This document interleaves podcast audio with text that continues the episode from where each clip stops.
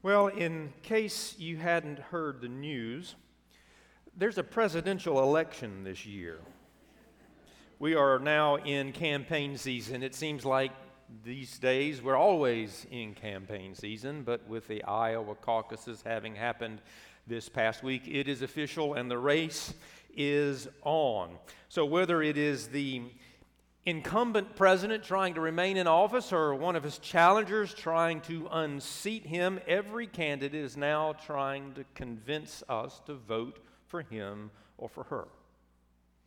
Now, for just a moment, I want you to forget about your political preferences, your political leanings, and just think about this objectively. Think about the challenge that exists in trying to mount a, a campaign for office. Think about what it takes to get a message out there in a way that people will hear you and respond in the way you want them to. Think of the challenges that that has to overcome. For one thing, people lead incredibly busy lives. We're rushing to and fro, trying to meet obligations and fulfill appointments and get things done, and as a result, our attention spans are very, very short. And if you are lucky, you might get 30 seconds of my attention to get your message across to me. And then to complicate things even further, every day you and I are being bombarded by thousands, if not tens of thousands, of messages. Please with us. Everybody encouraging us to buy this or do that or endorse this cause or promote this issue or join this group. Everybody is soliciting us for something. So, in the midst of all of that noise, and with all those shortened attention spans, a candidate for office has got to figure out how to pitch himself or herself to us in the clearest, shortest, and most succinct way. How do you make your case? What message are you going to lead with? What things are you going to emphasize? Out of all the things you could say, what are you going to focus on or what are you going to leave out? How are you going to grab my attention in the most effective way? Now, I'm trying to draw an analogy here, and like any analogy, this one breaks down, and let's start with that because when we meet Jesus on the pages of the gospel, he's not running for office. Let's be very clear about that. He's not trying to win the popular vote for anything. And yet, Jesus does have a clear message that he's trying to get across. Unapologetically, Jesus has an agenda that he's trying to fulfill. Jesus is not just a guy randomly going around doing nice things and offering disconnected, insightful abstractions about life. Everything Jesus says and does is pointing in a particular direction, and he's trying to solicit a particular kind of response from us. Now, in today's reading that we'll come to in just a moment, we get our first exposure to the content of this message that Jesus is trying to deliver. We've kind of been warned that this was coming. In Matthew chapter 4, we are told that Jesus went around and began to preach. But we aren't really given any details about exactly what it was he preached. In Matthew 4, verse 17, we get a summary statement. All it says is this Jesus went around preaching repentance because the kingdom of heaven was near. That's it. So far, that's all we know. But now, as we move into Matthew chapter 5, we get a more detailed record of Jesus' speech. If we wanted to put it in modern terms and stick with the analogy that we laid out a moment ago, this is Jesus' first stump speech that he's about to give. And it's a speech that stretches on for three chapters in Matthew's gospel Matthew chapters 5, 6, and 7. And collectively, these chapters are known together as the Sermon on the Mount. And it's really hard to overstate their importance in the scriptures because these chapters represent the, the single longest and most concentrated set of teachings we have straight from the lips of Jesus anywhere in the Bible. So, if we want to know what Jesus was about, if we want to know what Jesus thought and taught, there's no better place to look than the Sermon on the Mount. And in this sermon, Jesus is going to go on to address a wide range of topics, morally and spiritually. But like any good preacher, Jesus knows that a good sermon needs a good introduction. An introduction does a couple of things. For one thing, it grabs the listener's attention. I know as a preacher that if I bore you in the first 30 seconds, I've lost you. And I can tell by your faces that I've already done that for some of you this morning. You got to get my attention. You got to make me want to lean in and think that what I'm about to tell you is worth listening to. But the other thing that a good introduction does is to set the stage for everything else that's to come. A good intro ought to do more than interest you, it also ought to give you a clue as to where this overall message is going. And as we're going to see in just a moment, the introduction that Jesus gives to this sermon accomplishes both of those things. We'll unpack that for a little bit in, in, in, just a little bit. But, but for now, I want to ask you to turn with me to Matthew chapter 5, verses 1 through 12. These are the very first words that Jesus speaks to us. Of all the things that Jesus could have said, of all the things he could have emphasized, of all the things he could have led with, this is what he chooses to be the very first thing we hear from his lips.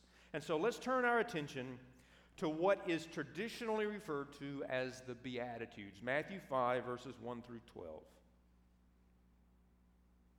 Now, when Jesus saw the crowds, he went up on a mountainside and sat down. His disciples came to him, and he began to teach them. He said, Blessed are the poor in spirit, for theirs is the kingdom of heaven. Blessed are those who mourn, for they will be comforted. Blessed are the meek for they will inherit the earth. Blessed are those who hunger and thirst for righteousness, for they will be filled. Blessed are the merciful, for they will be shown mercy.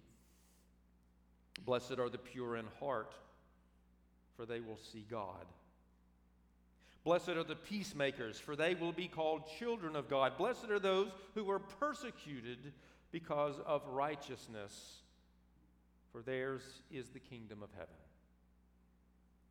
Blessed are you when people insult you, persecute you, and falsely say all kinds of evil against you because of me. Rejoice and be glad, because great is your reward in heaven. For in the same way they persecuted the prophets who were before you. This is the word of the Lord. Thanks be to God. Now, as I've already said, those words do two important things, and we want to unpack them this morning. First thing they do is grab our attention. If we weren't listening before, we are listening now because with these brief words, Jesus challenges outright a prevailing assumption that would have underlined everybody's thought processes in that day.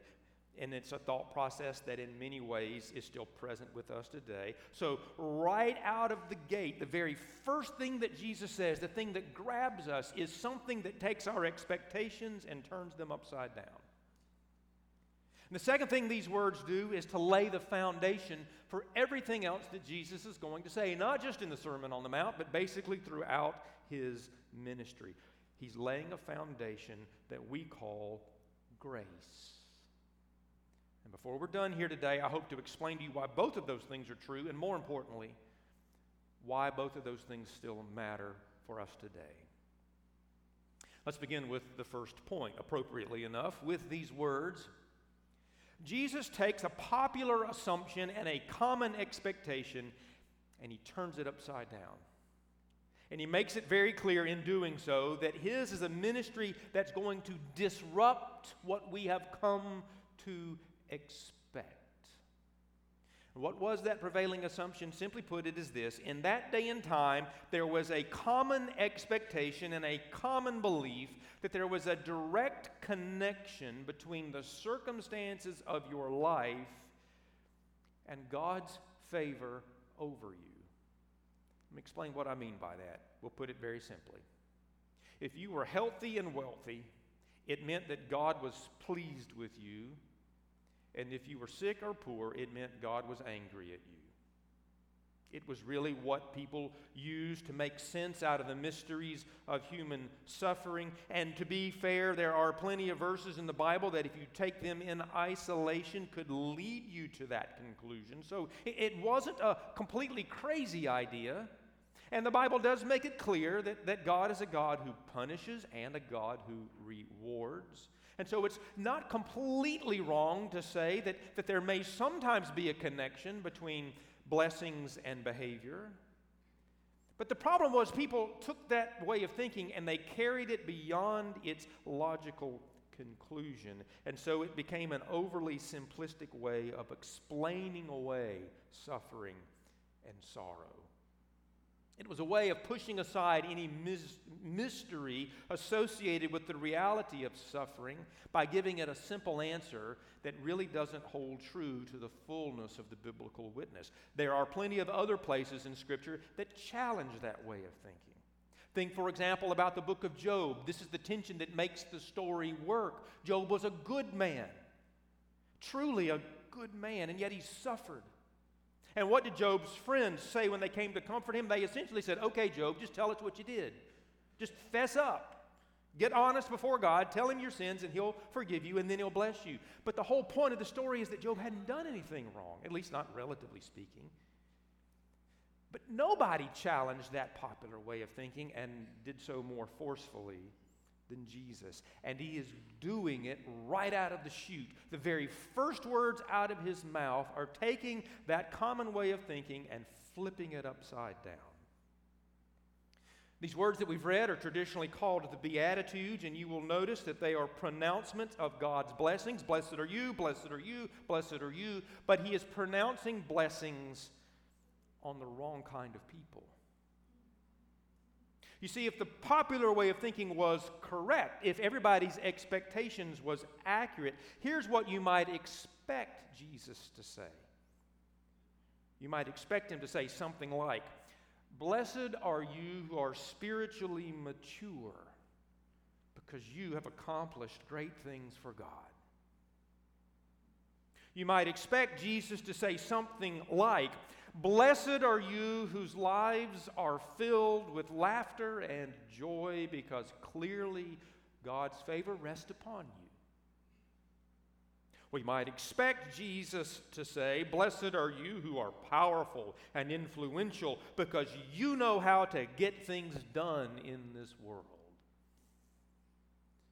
we might expect Jesus to say, Blessed are you who enjoy popular support because your reputation has earned you the respect you rightfully deserve. That's what we would expect Jesus to say if he came into the world to only affirm what everybody already believed. But that's not what he does. In fact, he does right the opposite. He says, Blessed are you who are poor in spirit. We'll say more about that in a moment, but essentially that means, Blessed are you who are spiritually confused and lost. He says, Blessed are you who mourn. That means he's announcing God's favor on people who suffer. He says, Blessed are the meek.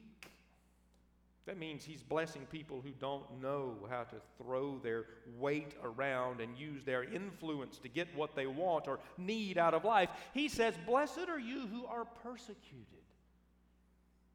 That means he's announcing God's favor on people who have suffered in the name of love and truth. And so, with the very first words out of his mouth, far beyond anybody's expectations, and contrary to everybody's assumptions, Jesus is blessing the down and the out. He's not pronouncing God's favor on the rich and the successful, but on the beat down and the pushed around. We can't stress enough that these are the very first words that Jesus says. His leading message, the thing he uses to capture people's attention, are words that identify with and show favor to the very kinds of people that popular culture said were not favored by God and were the opposite of blessed. And that means that right here at the very beginning, Jesus inviting, is inviting those kinds of people into his movement. That sets us up for the second point, which is that with these words, Jesus is laying the foundation. And it's not just a foundation for the rest of the sermon, though it certainly is that. It is rather the foundation for his entire ministry. Everything Jesus says and everything Jesus does is going to be all about grace. Now, in order to explain that, I should point out to you that there is some disagreement among scholars. It's, it's not a heated argument, but just, just differing ways, differing nuances of how to interpret these verses. What exactly do these Beatitudes mean? And the question that's often in debate is this Are the Beatitudes to be interpreted as a call to moral action? In other words, when Jesus speaks these words, is he asking us to go out and do certain things or be a certain way so that we can therefore receive God's favor and blessing as a result of the actions that we have taken? In other words, is Jesus telling us that we are supposed to go out there and be poor in spirit? Is Jesus telling us that our goal in life should be to go out there and mourn? Is he telling us that our purpose should be to seek out persecution and suffering, and that if we do these things, God will bless us, God will look upon us with favor? Well, in honesty, there are certain parts of these Beatitudes that could be interpreted that way. For example, Jesus says, Blessed are those who hunger and thirst for righteousness.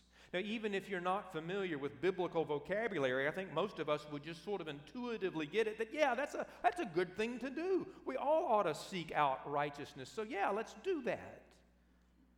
Likewise, we can all understand why it might be good to go out and be peacemakers and why God would be pleased with us if we did. And, and so, yes, there are some elements of the Beatitudes that do seem to push us towards action, towards promoting certain kinds of virtues in our lives. But there are other parts of these Beatitudes that don't fit that interpretation, where it doesn't make sense to say that. Let's go back, for example, to the first one. Jesus says, Blessed are the poor in spirit. What does that mean? Well, some people have tempted to say that, that what he's really saying here is, blessed are the humble. So, so go out there and be humble. There's only one problem. If Jesus wanted to say, blessed are the humble, he would just would have said, blessed are the humble. But he didn't say that. He said, blessed are the poor in spirit, which is a different thing. Now, we don't want to get too technical about this, but essentially, to be poor in spirit means to acknowledge that you are in a state of spiritual confusion. To be poor in spirit is to be in a state of spiritual powerlessness. To be poor in spirit is to acknowledge you can't make heads or tails out of the spiritual realities that are defining your life. And I think we would all agree that all else being equal, that's not a good state to be in. And nothing else that Jesus says anywhere else would lead us to think that he wants us to go out there and be poor in spirit. He is not telling us that this is a state we should desire for ourselves. And yet, Jesus blesses those who find themselves in that state anyway. Similarly, Jesus says, Blessed are you who mourn I think it would take, personally, I think it would take a pretty twisted view of God to think that He wants us to go out and look for opportunities to be sad, as though that is the preferred way of living in the world, as though God is waiting to see just how miserable we can make ourselves so that therefore He can bless us in response.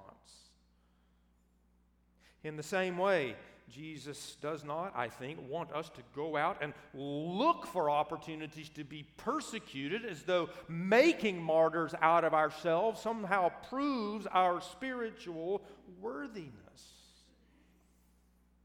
Those words are not calls to action. They're not invitations to go out and do anything. What those words are instead is an acknowledgement that these are the kinds of circumstances in which some people find themselves. For an entire host of reasons, there are those who find themselves poor in spirit. And there are those who find themselves in a state of mourning. And there are those who are persecuted. These are simply the kinds of negative events that sometimes are going to come our way because of the fact that we live in a fallen world. And yet, notice this. Here is Jesus pronouncing God's blessings, even on people who find themselves in those conditions. Why? Because of grace. And so I do not think that first and foremost we are to interpret the Beatitudes as a call to moral action. Now, don't mishear what I just said. There are moral implications that we take away from these verses, and that's great. And so, if after reading these words we feel inspired to go out and make more effort to be peacemakers in our world, I think we would all agree that's a good thing. I highly recommend it. Or if we read these words and, and feel a recognition and, a, and an inspiration to pursue and, and, and seek righteousness in a greater way, that's a great thing. But first and foremost, these words are not meant as a call for us to go out and do something or accomplish something so that we can put ourselves in a position to be worthy of God's grace. Far from it. These words are a pronouncement of God's grace and favor upon us, regardless of the circumstances in which we find ourselves. God's favor can now rest upon anyone because of Jesus' ministry, regardless of the circumstances, regardless of whether the events of our lives appear favorable or not, regardless of whether or not the condition of our spirits and our bodies lines up with what the world says is blessed or not. Because of Jesus, we nevertheless can be blessed because God's blessing is not a result of our ability to go out there and do something.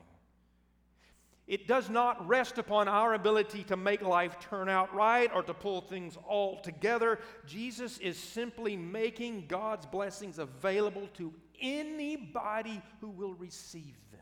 Wherever you are, however you are, you can enter into the kingdom of God and know His blessings right here and right now.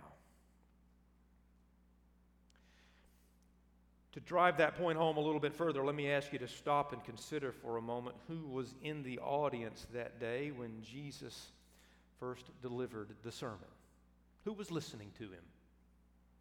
Matthew 5, verse 1 says, Jesus began to teach when he saw the crowds. Who was in the crowd? Well, if we back up a few verses, we get an answer to that. At the end of Matthew chapter 4.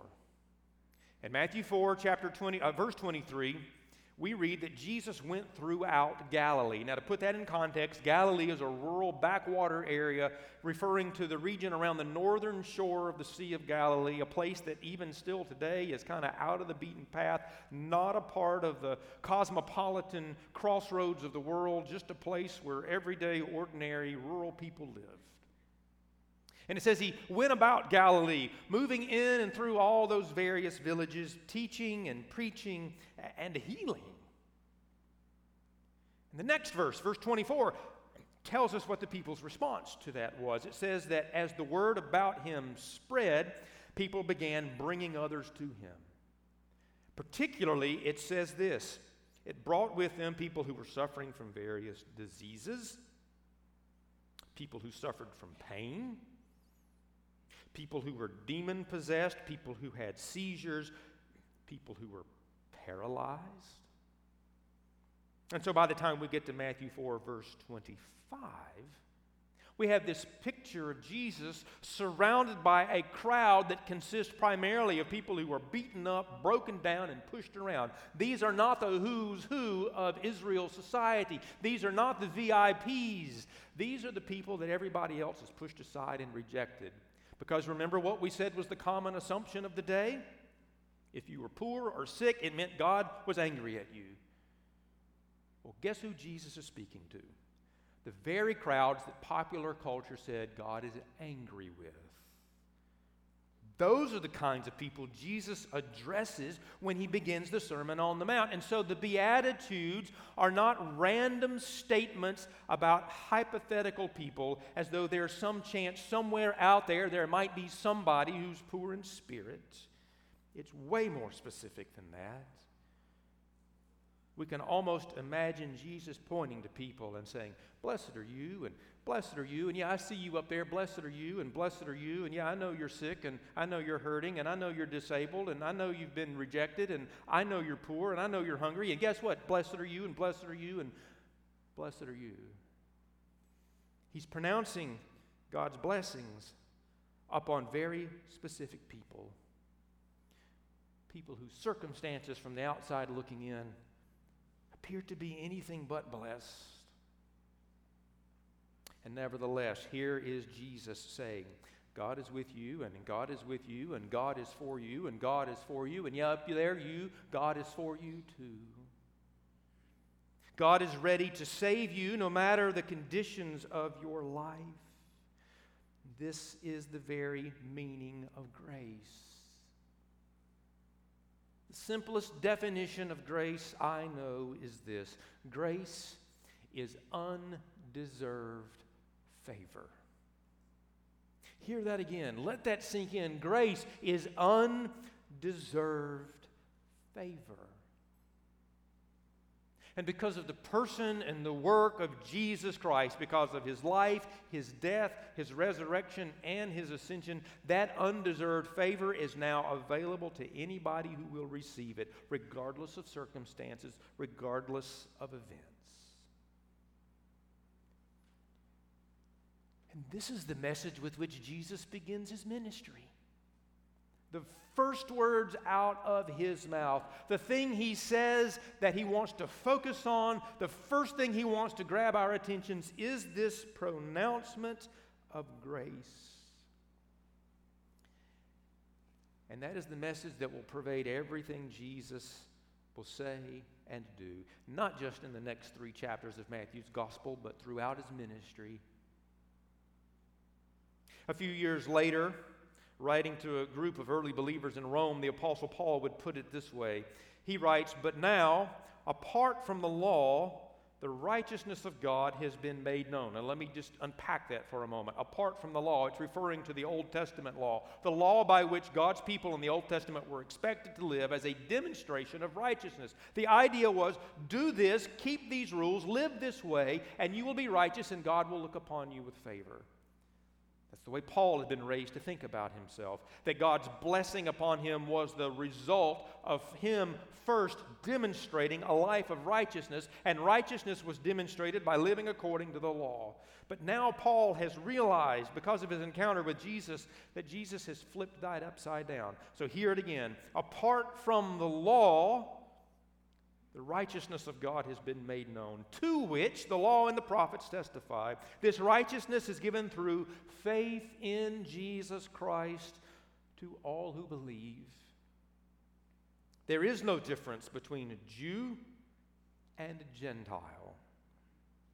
For all have sinned and fall short of the glory of God, and all are freely justified by his grace through the redemption that came by Christ Jesus. Hear that again. All have been justified. How? Freely. Because of Jesus Christ. That, my friends, is grace. That is the point Jesus leads with. It is the point Jesus ends with. And it is the point of everything he does in between. That God's blessing and God's favor and God's mercy now rest upon anybody who will receive it, apart from what we do and apart from how life is treating us at any given moment. Now, I said to you at the beginning that I wanted to explain why those two points worked, why, why this grabbed our attention, and why it set the foundation for everything that's going to happen later. But, but I also said we want to try to unpack why this is still relevant to us today. Let me see if I can accomplish that.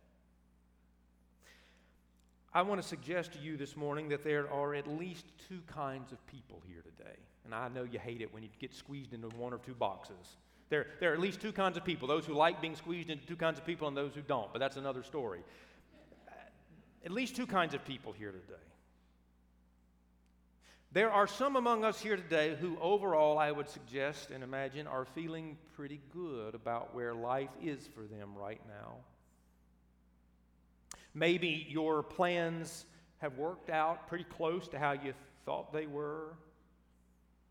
Maybe you are making good progress towards meeting some important goals that you've set for yourself. Maybe you feel like your health is in pretty good shape, or that the key relationships in your life are intact. Maybe your 401k is moving in positive direction and the economy is working in your favor. Maybe you feel pretty squared away in terms of your place and your role in your family or in the larger community, whatever the circumstances may be. As you look around the horizons of your life right now, you have to say overall you're feeling pretty good. And then, if that is you, hear me say this there is nothing to be ashamed of about that. These Beatitudes that Jesus speaks do not mean that you have to go out there and now make yourself miserable in spite of the positive circumstances of your life in order to prove that you're worthy of God's favor. That's not what Jesus is asking us to do. He's not asking you to go out and mourn or to be persecuted. Remember, these are pronouncements of blessings regardless of circumstances. And if you feel pretty good about how life is treating you right now, then the good news is that God's favor rests upon you as much as it does anybody else. But in that bit of good news is also a bit of warning. Because in the end, true life is all about grace and nothing but grace. And the moment we start to think that we are spiritually self sufficient is the moment we lose sight of the gospel. Because it doesn't matter how successful we are in any particular arena of life, the simple truth is none of us has the ability within ourselves to move ourselves one inch closer to being acceptable before God because it has nothing to do with us. And that is why Jesus reserved his harshest criticism for the religiously accomplished people of his day. They were haughty and they were arrogant and they were unwilling to acknowledge their utter dependence upon God's mercy. So these Beatitudes ought to stand as a clear warning that God's favor has nothing to do with what we accomplish in life, it is grace all the way down. On the other hand, I'm going to suggest that there are people here today who do not think for one second that you have life all together. I'm speaking of those who know that life is somehow a mess right now and that no matter how hard you try, you just can't seem to get control of the situation. Whether it's your health, your finances, or your relationships, or your careers, or your family, or, or any other arena of life, things just aren't coming together. If that describes any of us, and I'm going to imagine that in some small way at least it describes almost all of us, then I want you to hear this good news. God's favor rests upon you right here, right now. Now, that doesn't mean there aren't practical steps that we can take to improve our circumstances in any of those areas. The Bible is filled with lessons, godly lessons, and how to confront those challenges and, and make some headway in them. And it certainly doesn't mean that, that God wants us to just stay in that difficult spot without any improvements. Remember at the end of Matthew 4, all those sick people that came to Jesus, it says Jesus healed them. He didn't leave them in that state, He, he moved them to a new place. But it does mean this God's favor is not conditioned upon our ability to go out and get life cleaned up and pull our act together. Surrounded by the broken and bruised people of his day, Jesus looked at them with penetrating love. And he said, Blessed are you, and blessed are you, and blessed are you. May that be so for all of us. Let's pray together.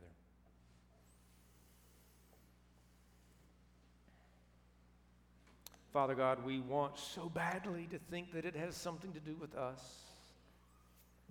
Somehow our hand had a part in moving us where we need to be in our relationship with you.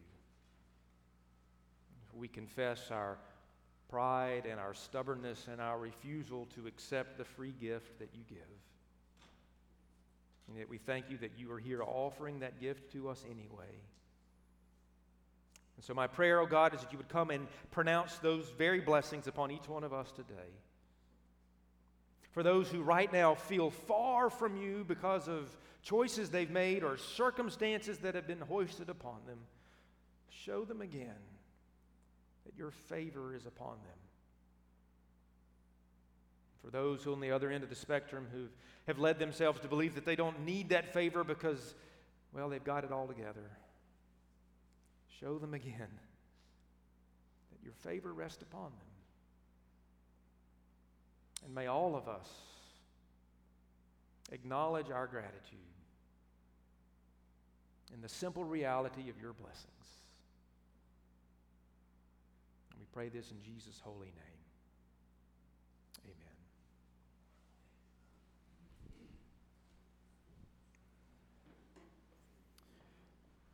God's favor is right here. You don't have to go somewhere else first. You don't have to go solve some other problem first. You don't have to climb some faraway mountain. You simply have to open yourself to it. God's grace, God's mercy, God's favor is here.